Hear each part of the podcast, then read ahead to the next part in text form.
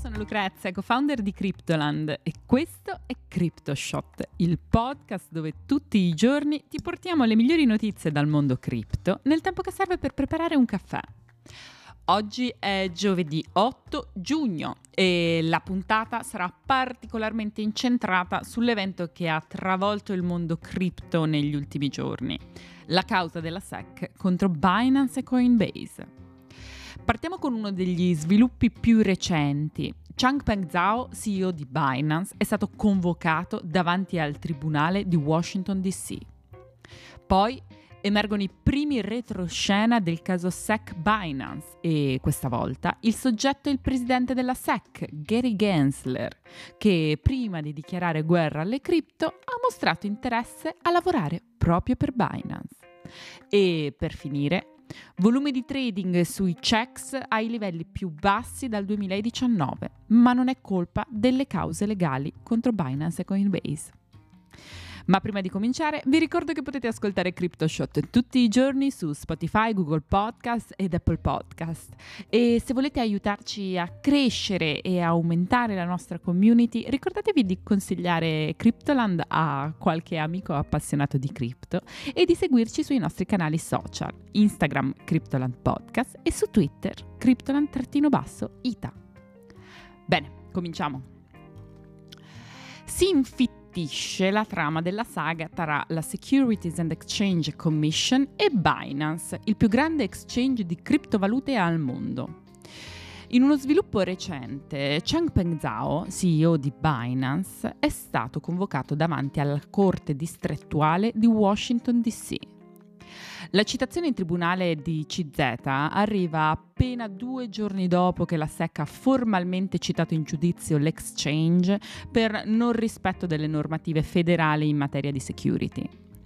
Importante sottolineare che la citazione in tribunale non equivale a un'accusa e CZ non è obbligato a comparire fisicamente in tribunale. Tuttavia è legalmente obbligato a fornire una risposta entro 21 giorni per evitare un giudizio per contumacia. Questo nuovo sviluppo arriva in un momento di tensione crescente tra gli exchange cripto e la SEC, nonostante siano passati solamente tre giorni dall'inizio dei procedimenti legali contro Binance e Coinbase. La SEC sostiene che Binance abbia violato le leggi federali sulle securities operando essenzialmente come uno scambio di valori senza possedere le necessarie autorizzazioni per farlo. Anche Coinbase, società con sede a San Francisco che rappresenta la più grande piattaforma di criptovalute negli Stati Uniti, è stata accusata dalla SEC, un giorno dopo Binance, di operare illegalmente in quanto non registrata come borsa di scambio. In risposta, Binance ha respinto categoricamente le accuse, dichiarandosi pronto a lottare per difendere la propria posizione. Anche Coinbase ha risposto stessa, allo stesso modo, confermando che non interromperà i servizi di staking as a service e non rimuoverà dall'exchange le criptovalute citate dalla SEC nel documento di accusa. Ma andiamo avanti perché nel bel mezzo della complicata disputa giudiziaria che vede contrapposti Binance e SEC emerge un curioso retroscena. La squadra legale dell'exchange di criptovalute ha recentemente rivelato che Gary Gensler, l'attuale presidente della SEC, ha precedentemente mostrato interesse a lavorare come consulente proprio per Binance. Stando a quanto riportato, nel 2019, quindi un anno prima di diventare presidente della SEC, Gensler avrebbe offerto il suo supporto consulenziale a Binance, affermazione che ha destato non poco stupore dato il ruolo chiave di Gensler nell'attuale battaglia legale tra l'ente di regolamentazione e l'exchange. Secondo quanto rivelato dai legali di Binance, la proposta di Gensler sarebbe arrivata mentre era ancora docente presso la Sloan School of Management del Massachusetts Institute of Technology. I documenti resi pubblici rivelano che la corrispondenza tra Gensler e Changpeng Zhao, il fondatore dell'exchange, sarebbe avvenuta nel marzo 2019 e che in quel periodo i due avrebbero persino avuto un pranzo di lavoro in Giappone. Ma le rivendicazioni le- dei legali non finiscono qui. Gli avvocati di Binance affermano che, successivamente all'incontro del 2019, tra Zhao e Gensler si sia sviluppato un dialogo continuo. Gensler avrebbe inoltre coinvolto CZ in un'intervista per un corso sulle criptovalute tenuto all'MIT e avrebbe condiviso con Changpeng Zhao una copia della sua testimonianza prevista davanti al Comitato per i servizi finanziari della Camera. Né CZ né Gensler hanno fino ad ora fornito dichiarazioni ufficiali riguardo a queste rivelazioni. Nonostante ciò, queste informazioni aggiungono un ulteriore pezzo nel puzzle dell'intricata contesa tra Binance e la SEC. Nei giorni passati la SEC ha presentato anche una richiesta di congelamento temporaneo degli asset dell'exchange Binance US. Secondo le rivelazioni dell'agenzia, garantire la protezione dei beni dei clienti e prevenire la dispersione di asset disponibili per qualsiasi futuro giudizio.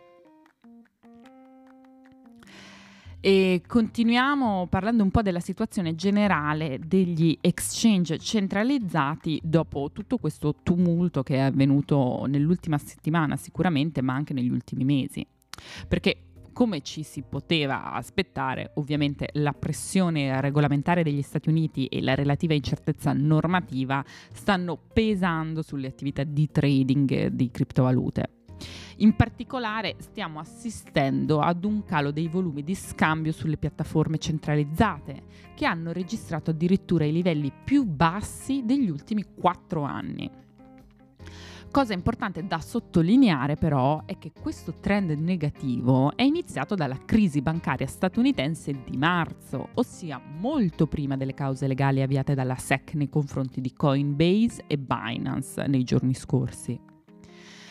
Secondo i dati riportati il 7 giugno da CC Data, che eh, ci teniamo a dirvi che questi dati si fermano a maggio e non includono l'eventuale impatto delle recenti cause legali contro gli exchange, si evidenzia un decremento del 15,7% nel mese di maggio per i volumi complessivi di trading di spot e derivati, confermando così il trend negativo iniziato nei mesi precedenti.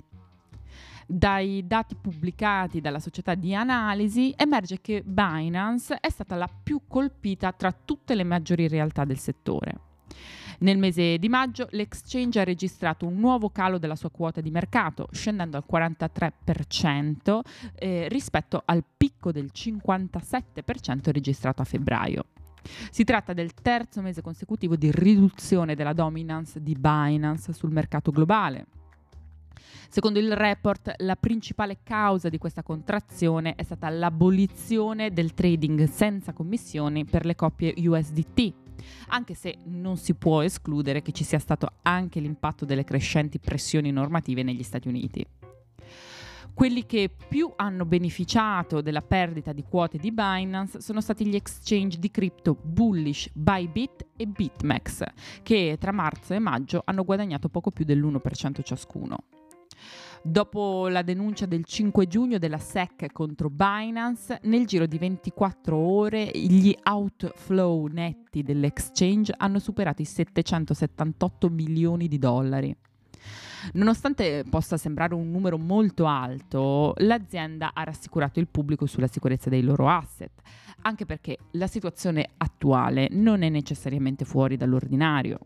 Basti pensare che a febbraio, quando i regolatori de- dello Stato di New York hanno interrotto l'emissione della stablecoin Boost di Binance, l'exchange ha resistito senza problemi a circa 830 milioni di deflussi netti in 24 ore.